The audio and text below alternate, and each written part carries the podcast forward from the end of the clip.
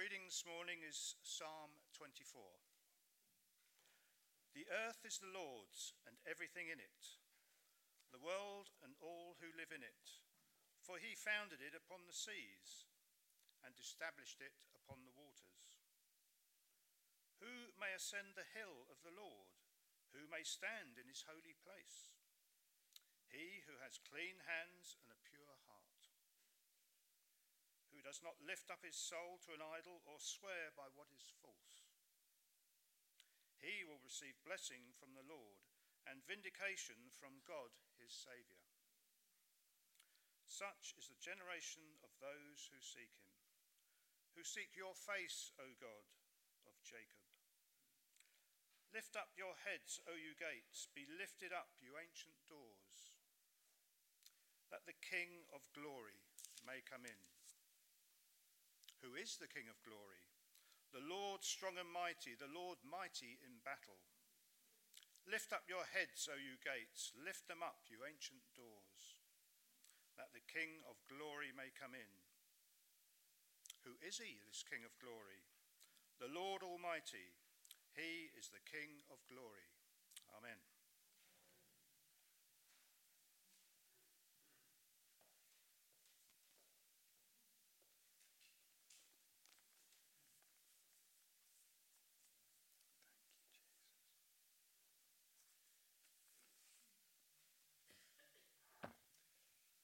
What a joy. What a joy to be with you and to be together. Uh, Father, thank you for the gift of uh, your word. Thank you, Jesus, that you are the living word. And we pray now that you would come and author and perfect your faith in our hearts. Take us deeper, take us further, that we may be changed as we know you and you use us in our lives. We pray this in Jesus' name. Amen. Now, uh, Sally turned to me with a bit of panic in her eyes just before we worshipped, looking at the clock, uh, because we've got communion today. And um, so I'm going to trim my 50 minute sermon down uh, to the bare essentials. Um, and a week ago, I was talking about preparing for the glory of the Lord and uh, how God is preparing us. And this morning, I wanted to just bring you uh, a few reflections um, from uh, when we were away this summer, and a few reflections really about when God moves, how we can prepare ourselves to not get in the way and mess it up. Because I read my Bible, and Jesus says the kingdom of heaven is like a mustard seed that when it's planted, it grows into what? The largest tree in the garden. If you ever look at a mustard uh, seed tree, as Jesus would have been describing, it grows sideways and it just keeps going. It's so vast. Jesus says um, the kingdom of heaven is like yeast that when it's in the, in the batch, it flavors everything and lifts everything. So Jesus um, seemed to be giving an indication that the kingdom just grows and grows and grows. When Jesus gathered the troops up and he said, Go into all nations and make disciples of them, teaching them everything I've commanded you, he didn't say, and it will go really well for a couple of hundred years, and then you'll, then you'll hit you know, some tough times where the church shrinks, and then you'll hit the dark ages and all of that. And then by the time you get to the 21st century, when postmodern secularism is really biting in the West, then it's going to be tough, guys. He didn't give us any of that, did he? He said, Go, make disciples of all nations. And this kingdom's going to grow and grow and grow and grow and grow. He did say that there will be opposition and that there will be fierce persecution at times. But I think church history tells us that when there's persecution, it does the opposite. Whenever the church is persecuted, as is happening in our world right now, the church grows faster than it was before it was persecuted. So it kind of has the opposite effect. So I'm sort of looking at this thinking, you know, when I was going away, thinking, okay, so if God wants things to grow and they aren't, and if we really believe that God is more powerful than the devil, then where's the problem? If it's not God, and it's not the devil, where's the problem? It's us lot, isn't it? and so um, when I was away, the title for um, that I was thinking about, and I'm gonna, this is whistle stop, I'm afraid, uh, because we've got to break bread and um, meet the Lord in that way this morning. But the title I went away with was this um, What are the heart characteristics in leaders necessary to sustain a long term move of God? And I was thinking about leaders, but I was sat in a leadership team of our own, uh, leadership team meeting of our own on Wednesday, and we were talking about, at the moment, we've, on a conservative day, got about 350 turning up to worship in one of our churches. And what if God could work in such a way that we grew everybody into such authority and love and grace that those 350 could all lead 350. And then the 350 that they lead, once they've been grown up and transformed, could lead 350. You could change a nation, couldn't you? But paying attention to our hearts and positioning them well seems really, really important. And uh, someone called George Santayana said that he or she who ignores history is bound to repeat it. He or she who ignores history is bound to repeat it. So I just want to refer to a couple of um, interesting insights from our own church history on these islands as God has moved. Now, who's had a Methodist background here? Yeah, one or two of us. Uh, John Wesley, uh, the father of the Methodist movement, uh, lived in the 18th century. And we probably all heard of John Wesley's preaching.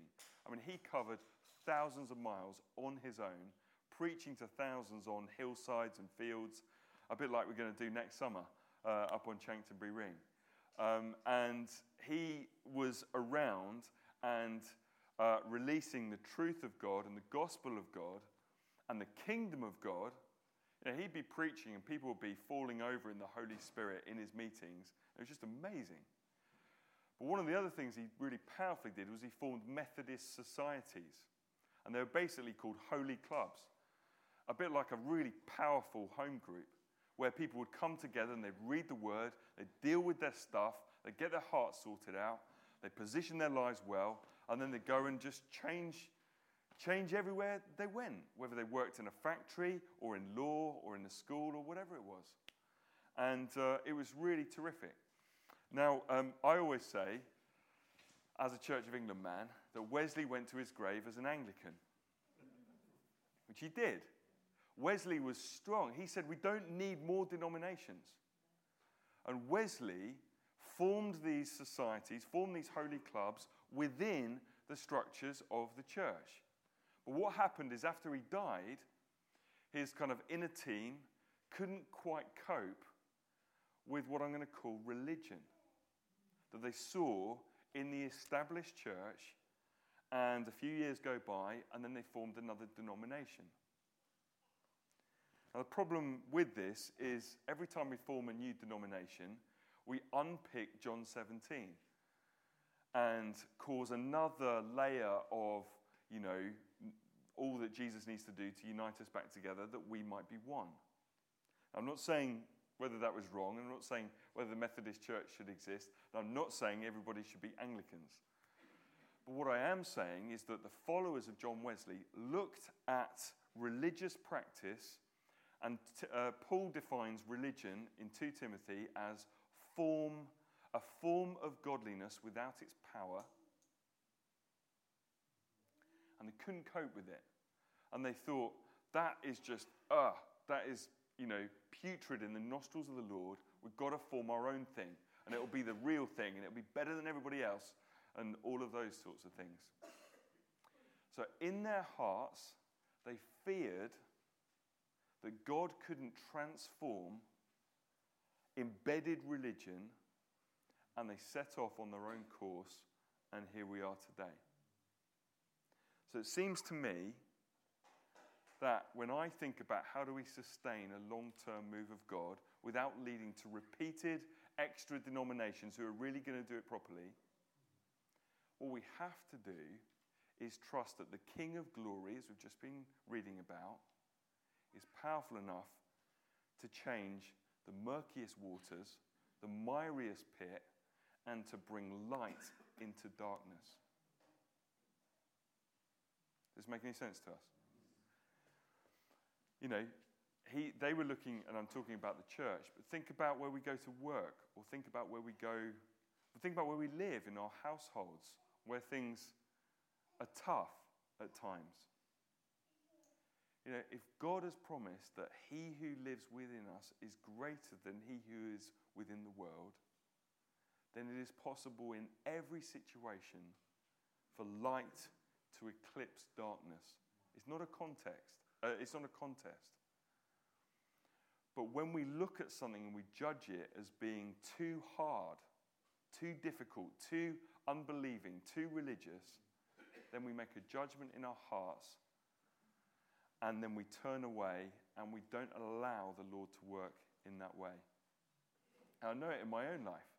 I remember when, um, you know, I was looking at coming here, and I wasn't thinking about all of you lovely people, but I was thinking about the name on the tin, which is the United Benefice of Ashington, Washington, and Wiston with Buncton. And I was looking at caring for three churchyards and trying to chair three PCCs, and, you know, and at 32 years old, I was thinking, this is not what I got into the game for.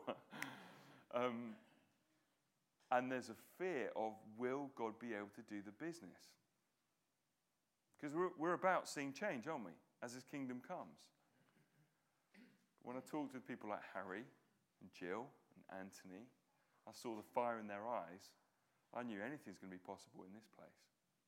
Forget what it looks like on the outside what is God doing and what is He saying and what is He placing within us to enable us to bring transformation? Does this make sense? So, what are the places in our hearts that we feel are too far for the Lord? People who are too far for the Lord. The church denominations, or the bosses, or the members of our families. Because when we, in our hearts, say that's too far for the Lord, we're partnering with judgment and we're not walking in faith. And my goodness, you know, when you come into the Church of England, you are sometimes put in a sandblaster of religion, form without, fa- uh, without power. Religion sounds like you ought to do this. And yet, spirit filled ministry is what is God saying?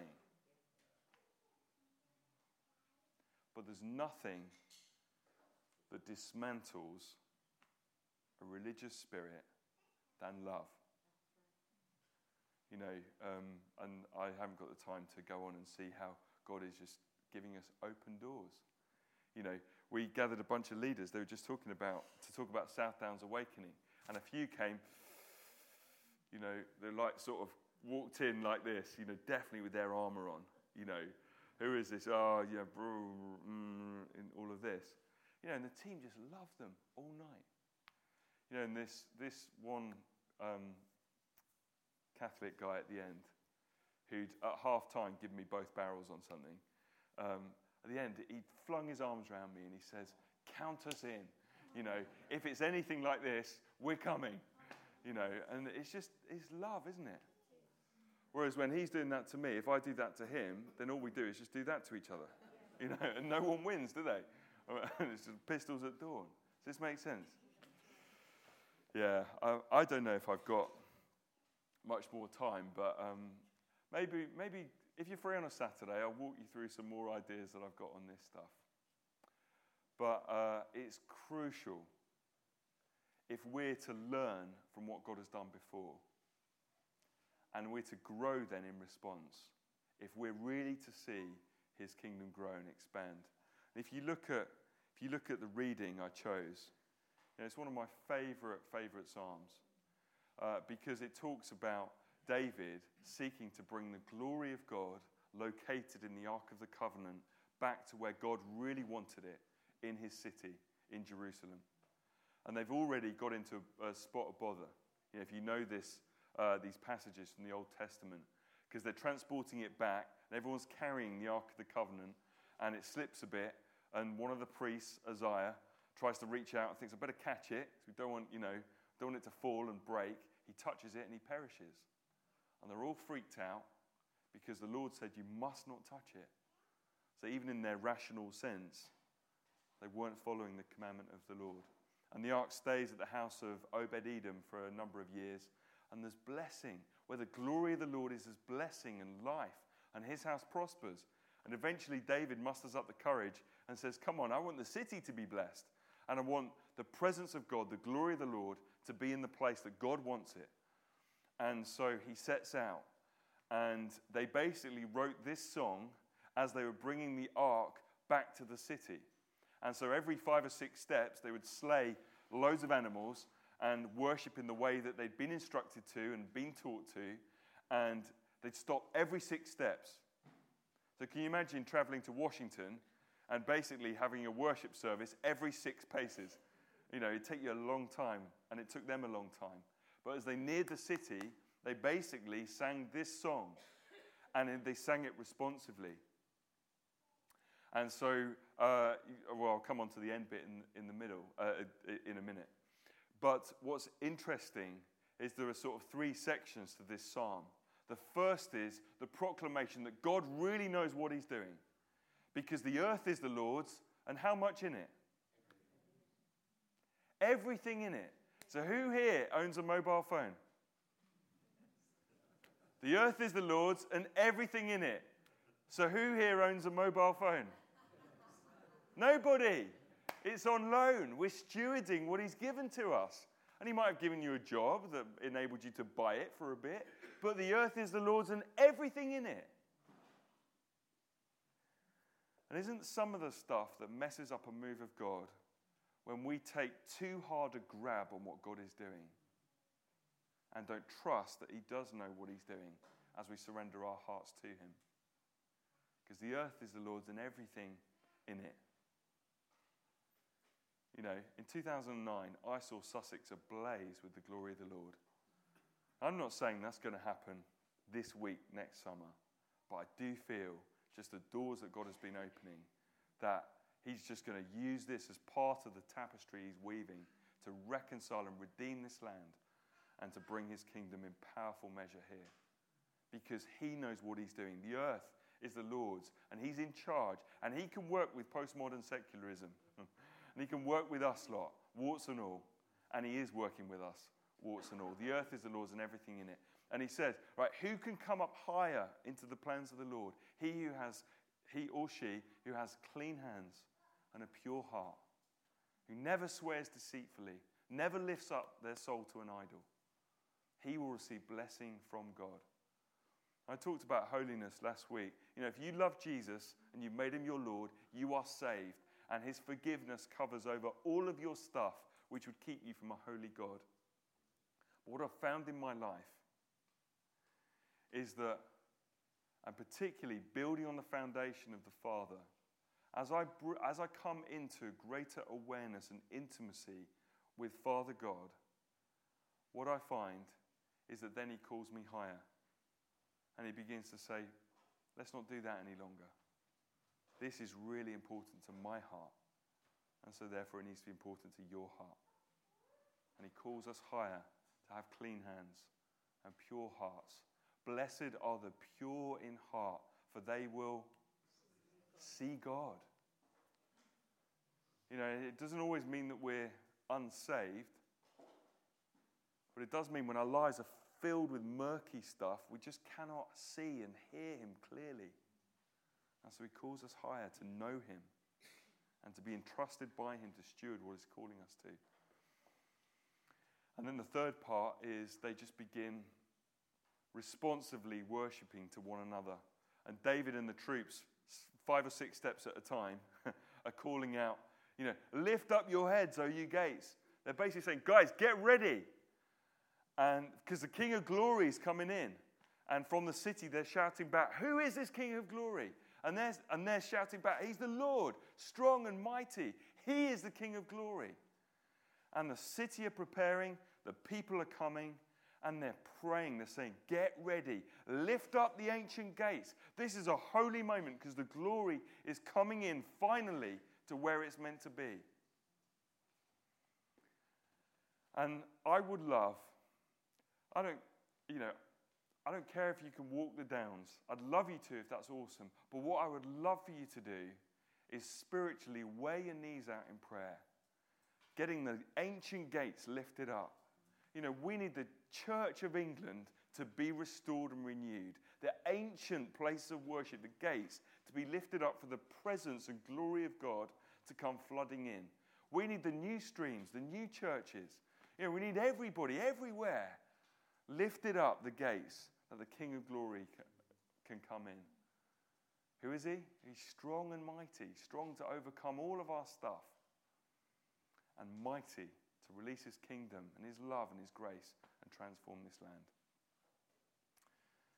Is that all right? Amen.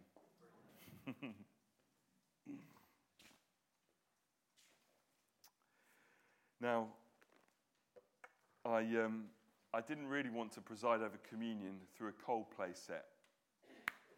So we just moved the table forward a little bit so I can see you and see your faces because it seems to me like communion is, is remembering a meal and it's brothers and sisters and it's family gathering around Jesus. So, you know, forgive us. Well, I don't know what we're going to do, but we'll work it out. But that's why we're forward this morning. Uh, but just as we prepare our hearts, why don't we sing together, He is Lord? And let's lift up the name of Jesus uh, and sing together.